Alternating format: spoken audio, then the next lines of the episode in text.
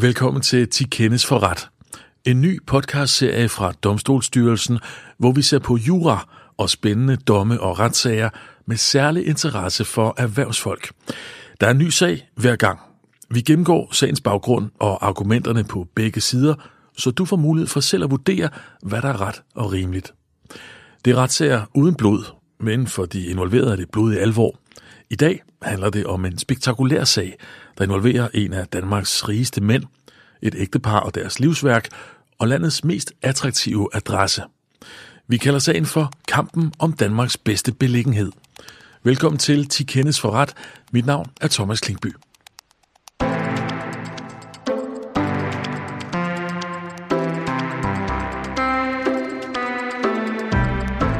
Det er nok de første danskere, der har oplevet en retssag indefra, heldigvis. Øh, for det er som regel en alvorlig sag at sidde over for en øh, dommer. Men lige nu sidder jeg over for en dommer. I hvert fald en tidligere dommer. Og det er jo dig, Svend. Svend Bjerg Hansen. Velkommen ja. til. Tak.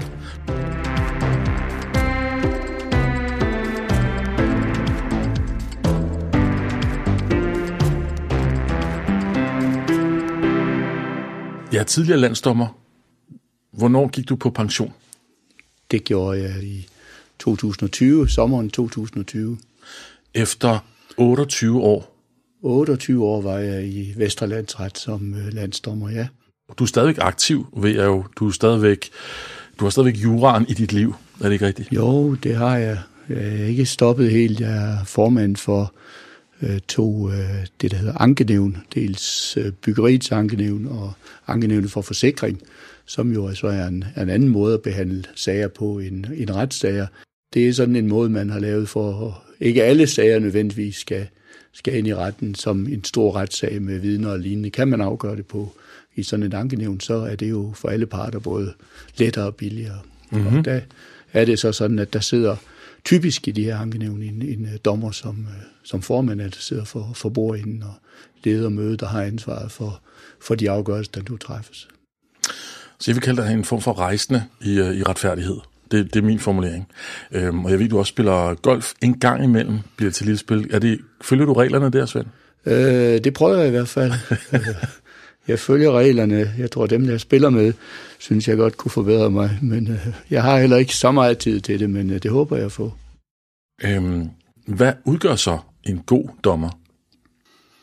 Jamen, en god dommer er vel en, der formår at, at lytte og øh, høre på alle de argumenter, folk har. Prøve at fordele sol og vind lige. Det lægger man meget vægt på, at, at alle bliver hørt, at øh, får samme mulighed for at komme frem med sine argumenter, og så analytisk prøver at nå frem til, til et resultat, øh, som man så både juridisk, men også måske lidt bredere kan, kan bære øh, og holde, sådan at, at det opfattes som, som du indledt med, retfærdigt og rimeligt.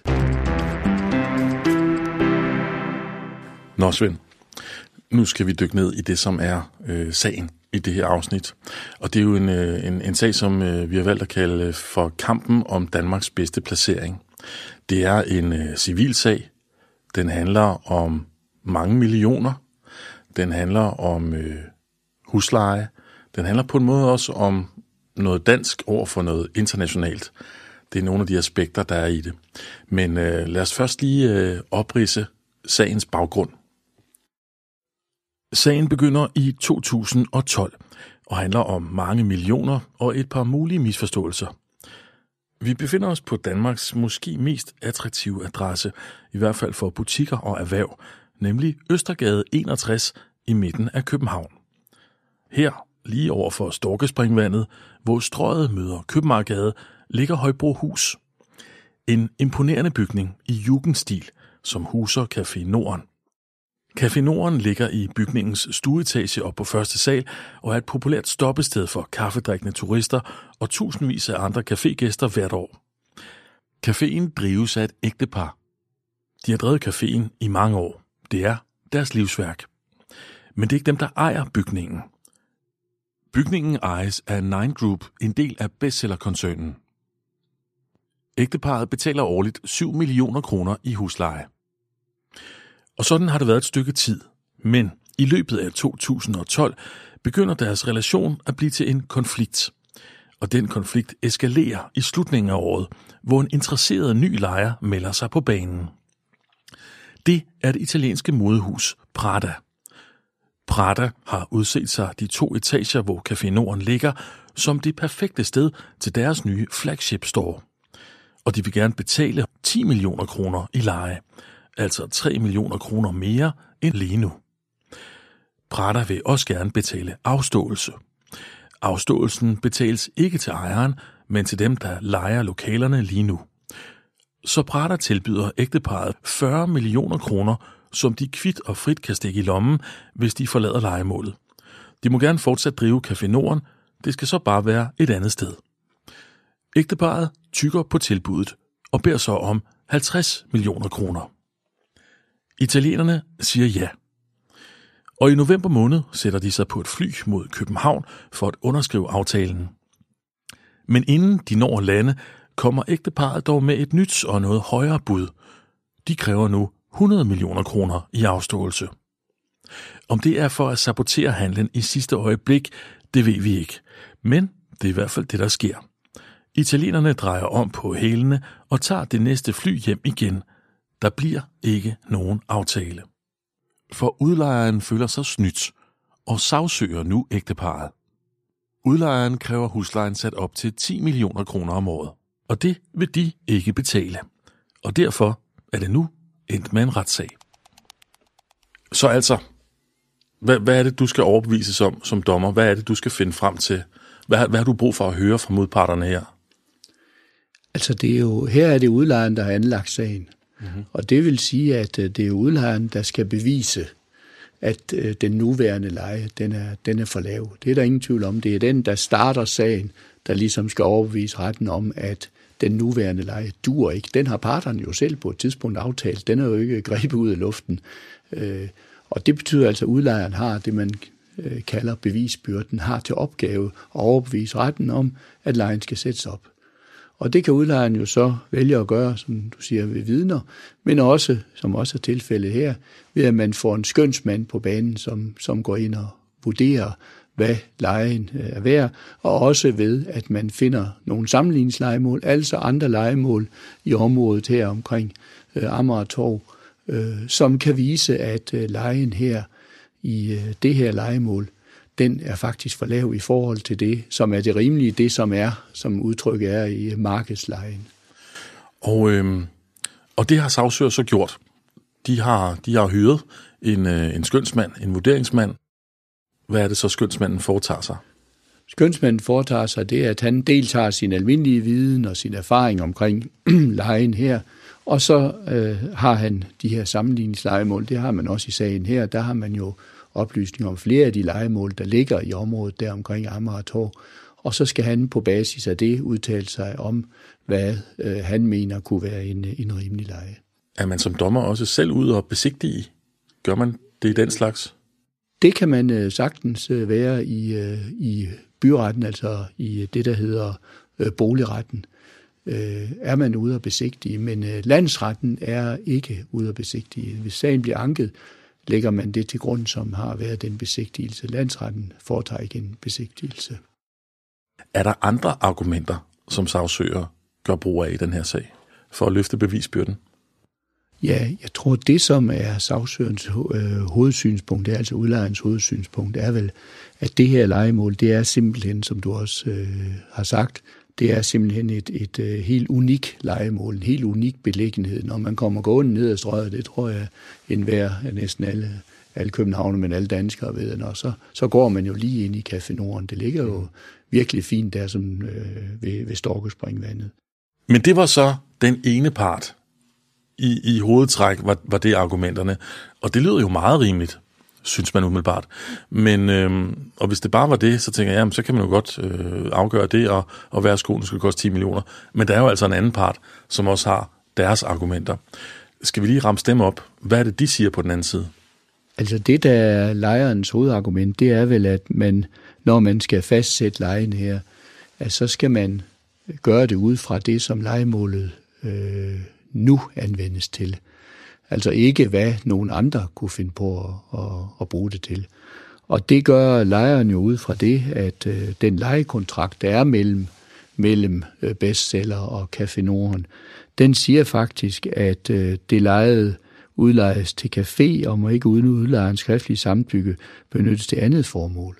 Det øh, lejeren henviser til er jo navnligt det kontraktslige, altså mm. det, hvad der står i kontrakten, og der står ja. faktisk, at den kun må bruges til, mm. til café. Mm. Så det er et argument på, på sagsøgte side. Ja. Er, der, er der andre argumenter? Det, der er sagsøgtes anden argument, er vel, at øh, man så har de her sammenligningslegemål. Og der er det sådan, at øh, der er det op til parterne at komme med sammenligningslegemål. Retten finder ikke sammenligningslegemål frem. Hver part kan komme med det, de nu har. Og der siger øh, Café Norden, at øh, de sammenligningslegemål, der er her, det er faktisk øh, sammenligningslegemål, hvor der er butik og ikke caféer. Der er ikke rigtig i sagen noget om, hvad andre caféer i det område betaler. Der ligger jo øh, forskellige caféer og restauranter beværtninger i, i umiddelbar nærhed øh, af det her. Det er der ikke så meget om i sagen. Og det er et af de argumenter, lejeren også har, siger, at øh, jamen, så måtte udlejeren jo komme med noget, der viste, at caféer i det område, de betaler faktisk øh, en højere husleje, end, end Café Norden mhm. gør. Mm. Så selvfølgelig, man, man udvælger sine argumenter, som altid. Man udvælger de eksempler, man synes bedst tjener sin, sin bevisbyrde. Øhm, er det de argumenter, som, øh, som sagsøgte har? Ja, det er, det er nok sagsøgtes øh, hovedargumenter, så også at man siger altså, at det er, det er udlejeren, der skal bevise, at lejen er forkert, at den skal sættes op, den er ikke høj nok, og at jamen, det har udlejeren, den bevisbyrde har udlejeren ikke løftet af det, som, som, som Café Norden her siger. Mm. Jamen det lyder jo også rimeligt. Øhm, selvfølgelig strider det så imod, eller man kan sige, at når nu at sagsøgte påstår, at det er en unik placering, så kan det selvfølgelig være svært at finde noget at sammenligne med per definition, fordi så er der nærmest kun en af slagsen. Men man kan vel altid søge og finde noget, der er nogenlunde sammenligneligt. Ja, og det er jo så det, som også øh, retten skal bedømme. Men retten bedømmer det altså kun på grundlag af det, parterne kommer med. Retten går ikke selv ud og opsøger og snakker med folk eller noget. Det er en hver retssag afgøres på grundlag af det, der er. Det, det vil altså være lidt af en service, men jeg kan godt se, hvordan det vil gribe om sig.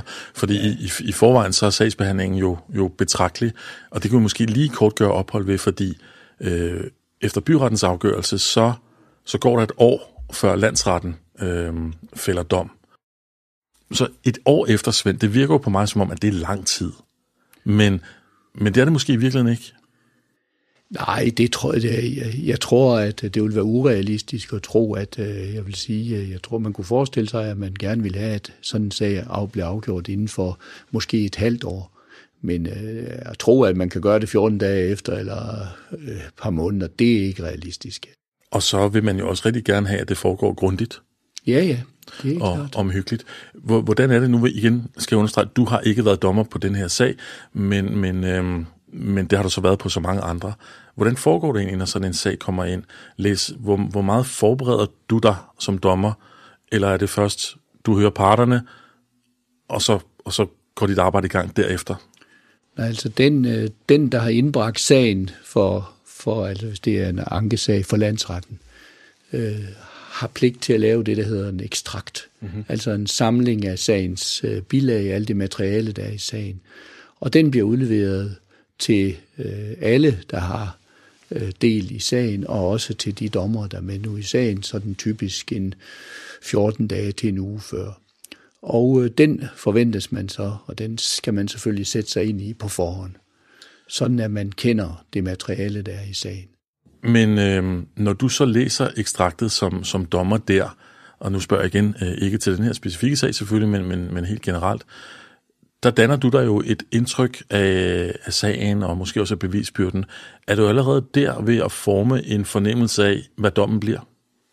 Altså jeg vil sige både og. Selvfølgelig, når man læser ekstrakten, kan man jo godt danne sig et, øh, et indtryk af, af sagen, og også et indtryk af, hvad, hvad det tyder på, at sagen øh, ender med. Men der er det jo selvfølgelig vigtigt, at når man så møder op i retten, så har man øjne og ører åbne og lytter til det, der, der siges, og ikke på forhånd lægger sig fast på noget resultat. Det, det dur ikke. Lad os hoppe tilbage til sagen her, som, som nu står der, hvor øh, den vil skal finde sin afgørelse, fordi man har fremlagt de her argumenter på, på, på, på begge sider. Hvad, hvad sker der så rent praktisk? Ja, så sker der jo det, at øh, dommerne de øh, går ud bagved, mm. og øh, i deres øh, ydmyge voteringslokale, som vi kalder det, drøfter sagen. Og er det første gang, I som dommer drøfter det? I har ikke drøftet det indtil da? Nej, det gør man ikke. Fordi min retssag kan jo godt vare, det kan vel godt være over flere dage, eller er det alt sammen overstået på en dag, det her? Nej, du kan sagtens have retssager, der var i, ja, vi har haft en i Vesterlandsret, der var et halvanden år. Nå, ja. Det er jo så en af de her store banksager, mm. men øh, det, kan, det kan vare meget lang tid. Nej, selvfølgelig kan man udveksle kommentarer og synspunkter hen ad vejen, men den endelige stillingtagen og votering, altså hvor hver enkelt gennemgår sine synspunkter, det tager man først bagefter. Og nu, nu er vi jo, jeg synes jo, det er spændende det her. Nu er vi jo inde i det, det, det lukkede rum, og det kan godt være, at du bryder nogle, nogle illusionsbobler der og siger, at det er ikke Chesterfield og, og barskab og, og den der sultid, som kendt på, på, på, på film fra USA. Men det er jo alligevel et lokale, hvor ingen af os andre kommer, så jeg er jo uhyre interesseret i at få at vide, hvad sker der lige præcis der? Altså, når I drøfter, hvordan drøfter I så? Er der en rækkefølge for, hvem der siger noget? Er der en, er der en, en varighed på, hvor lang tid man skal sige noget? Er der, er der regler for det?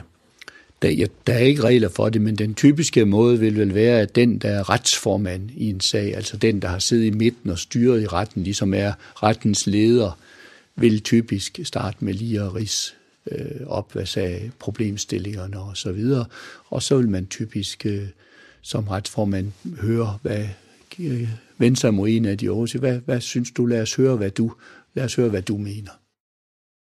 Nu har jeg jo aldrig været med til sådan en, en dommerdrøftelse der af gode grunde, men jeg har været med til rigtig mange møder, hvor folk har snakket rigtig meget, mig selv inklusiv, ja. i, øh, i andelsforeninger, i, øh, i daginstitutioner, til, til arbejdsmøder osv. Og og øh, jeg tror ikke, det er nogen hemmelighed, at der er rigtig mange, der rækker hånden op, og, og så kommer til at sige præcis det samme, som der lige er blevet sagt. Gør, gør I dommer også det, eller er I gode til lige at huske at sige noget nyt? Jamen, jeg tror, vi prøver at sige noget nyt, men det kommer jo igen lidt an på sagen. Du kan jo også godt have altså sager, der ikke er så svære i virkeligheden. Dem er, de findes jo også, hvor når den første har lagt sine synspunkter frem og når et resultat, er så øh, den nummer to dommer siger, jamen, øh, kort, og det er jeg enig i, at så siger den sidste bare, det er jeg også øh, enig i, at mm. sådan må det være. Mm-hmm. Jeg går ud fra, at du har oplevet uenighed i sådan en drøftelse. Ja, bestemt. Ja. I hvilket omfang? Altså, hvor lang tid har det taget at blive enige? Det er meget forskelligt, men det kan godt være timer. Men øh, det afhænger også lidt af, hvor travlt man har. Det må man jo realistisk sige. Altså, hvis den næste sag er om en halv time, jamen, så skal man jo ligesom prøve at finde en løsning mm. der, eller også må man fortsætte diskussionen på et andet tidspunkt. Okay. Vi så er det... jo hele tiden presset af tiden. Sådan er det jo. Ja. Så det er lidt mere retfærdigt efter frokost? Nej, det tror jeg nu ikke, øh, du kan sige. Lige om lidt skal vi høre om afgørelsen i sagen. Men først kunne jeg godt tænke mig at høre lidt mere om, hvad der foregår inde bag murene. Jeg kan jo lige så godt sige det sådan med det samme, eller jeg kan lige så godt lige sige det her, Svend, at det meste af min viden omkring jura og domstol og retssager, det har jeg jo fra tv og film. Ja. Det, og, det, og det er givetvis Det er mange nok ikke den eneste, der har. Jeg tænker, at der er flere, øh, ligesom mig. Men det er også godt, fordi så kan du hjælpe sådan nogen som mig med at, at øh, erstatte øh, film og fiktion med noget fakta.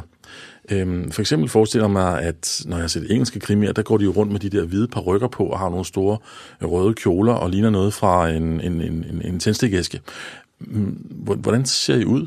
Hvilket tøj har I på, når I sidder og passer jeres arbejde som dommer? Altså på rykker, det, det har vi ikke, og det har man aldrig haft i Danmark. Men vi har faktisk øh, sådan øh, kapper på. Ja.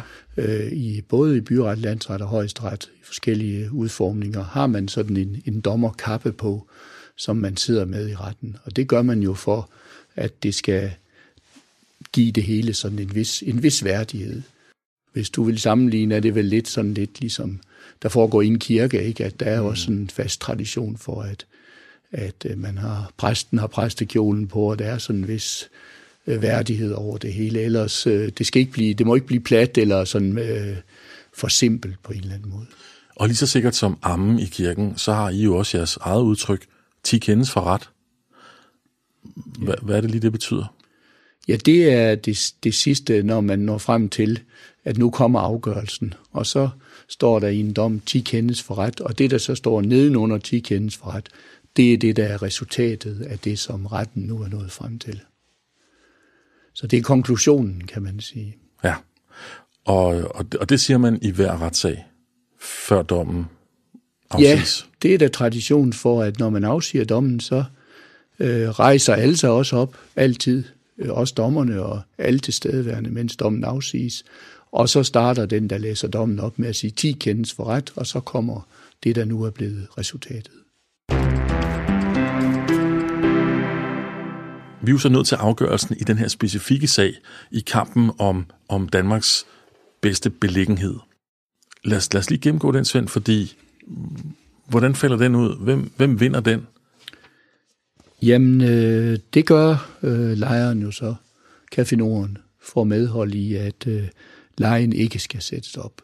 Det vil sige, at, at øh, udlejeren taber sagen, øh, både i byretten og i landsretten. Mm-hmm. Så resultatet bliver altså, som du nu siger, 10 kendes øh, for ret i, i, øh, i landsretten, at man stadfæster byrettens dom om, at øh, lejen skal være den, den samme, som den partneren jo på et tidspunkt har aftalt. Mm. Så den bliver ikke sat op. Så Café Norden kan fortsætte med den eksisterende øh, husleje på de knap 7 millioner kroner, og øh, sagsøger afvises, og skal i øvrigt også betale sagsomkostninger. Ja, sådan vil det være. Den, øh, den, der taber sagen, vil typisk blive pålagt og betale sagsomkostninger til den anden. Og det løber så konkret herop i øh, 500.000 kroner. Så i stedet for øh, 3 millioner mere i årlig husleje, så ender sagsøger altså med at skulle betale en halv million i sagsomkostninger her. Ja. Når vi kigger på, øh, på sagen og på argumenterne, som, som kender, først og fremmest, nu jeg går ud fra, at du, jeg tror godt, jeg ved, hvad du vil svare, men er det en retfærdig dom, synes du? Det synes jeg egentlig, det er. Jeg synes, at det er et fornuftigt resultat, som, som byret og landsret når frem til. Øh, nu har jeg selvfølgelig ikke hørt øh, advokaternes argumenter og fået gennemgået sagen, så det kan da godt være, hvis man selv har været med, men på det her grundlag har jeg ikke noget der ligesom siger, at det, det er forkert eller noget. Det har jeg ikke. Øh, nej, nej, så du, du, jeg skal ikke bringe dig ufør blandt øh, nuværende tidligere kolleger ved, at, at du skal være dommer over for en anden dommer. Nej. Slet ikke. Øh, det jeg stadig vil bede dig om, og som synes er interessant at høre, det er en, en, en gennemgang af, hvorfor det så er faldet ud, som det er.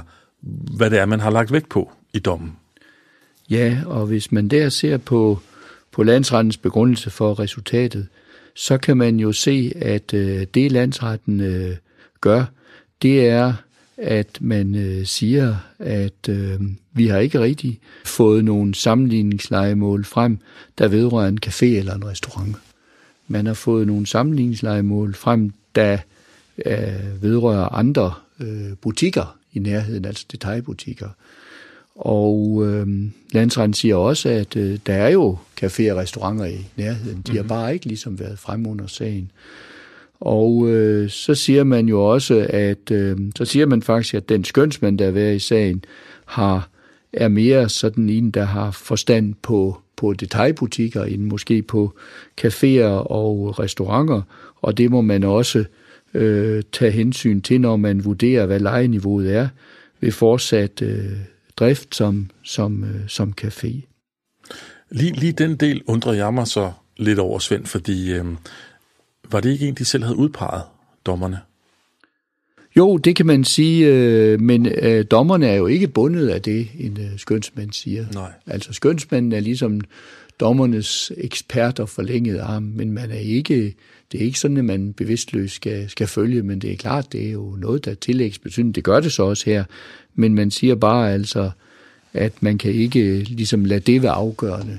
Og det er jo navnlig også, fordi man siger, at, at øh, det, der er afgørende, er altså en fortsat drift som, som, øh, som café. Mm-hmm.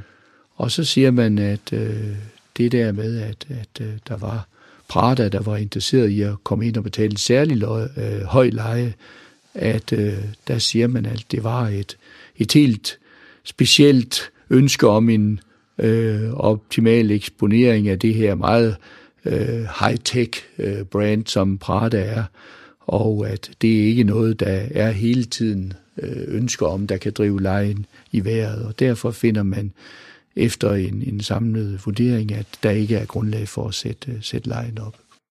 Nej, så man, så man siger mere eller mindre, at, at, at det er en enlig svale med, øh, med, med Man siger, at det er en enlig svale. Man siger, at det her er en café. Øh, derfor skal vi egentlig sammenligne med, hvad andre caféer har øh, af leje, de betaler i nærheden. Det har vi ikke så meget oplysning om, og vi vil ikke afgøre det alene på grundlag af, at der måske er nogle butikker i nærheden, der betaler mere. Øh, så derfor har, har sagsøgeren ikke løftet sin bevisbyrde for, at det skal sættes op. Hvad, hvad kunne have ændret udfaldet af den her dom, øh, hvis vi skulle lege lidt med, med de begreber? Hvad, hvad kunne det så være, Svend? Hvad kunne have ændret Jamen, det udfaldet? kunne for eksempel være, hvis man havde haft øh, nogle oplysninger om nogle caféer eller restauranter i nærheden, der betalte en højere husleje end det, som Café Norden øh, gør.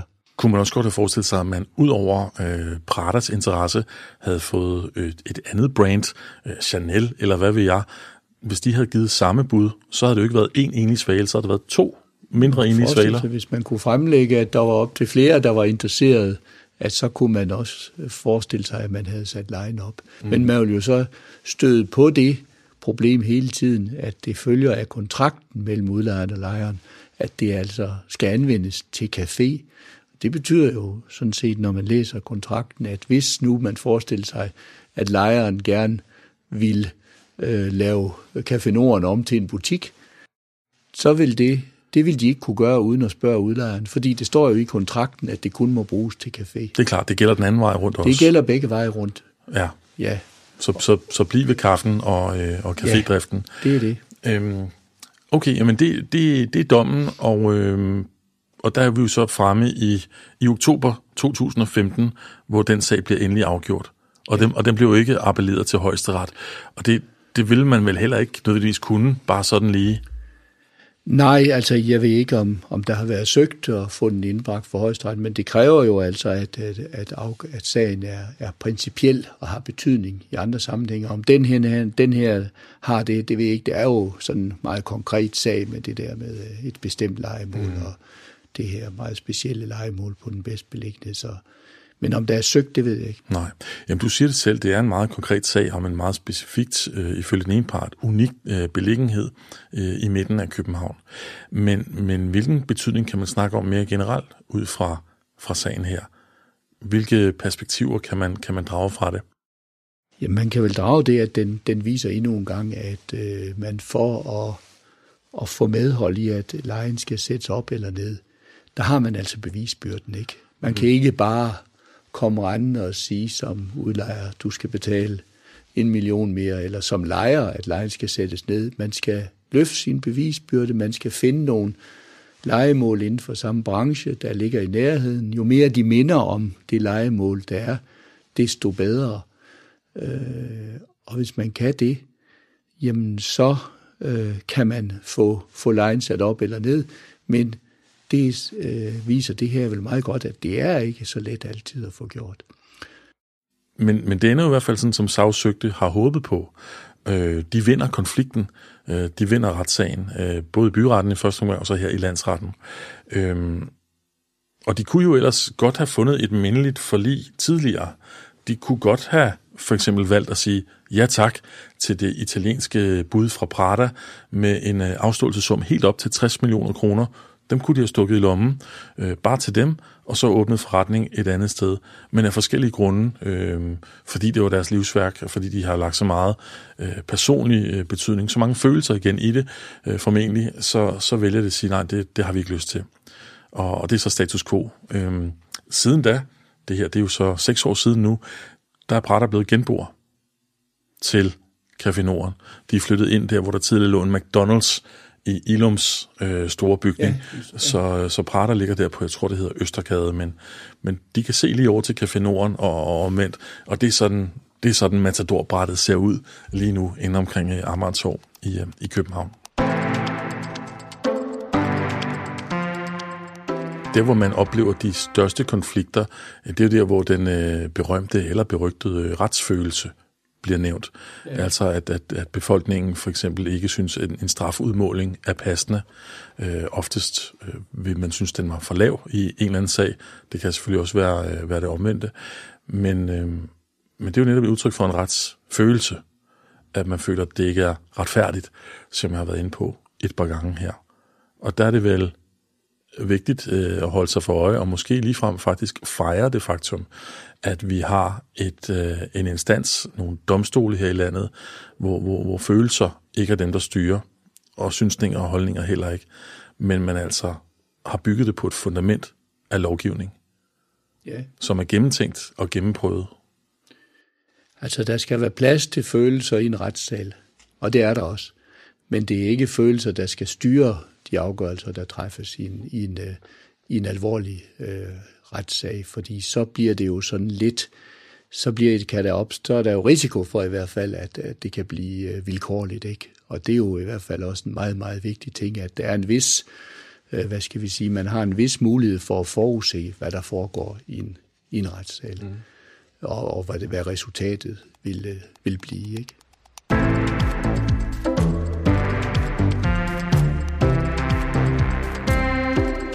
Tak for det, Svend. Ja, tak i lige måde.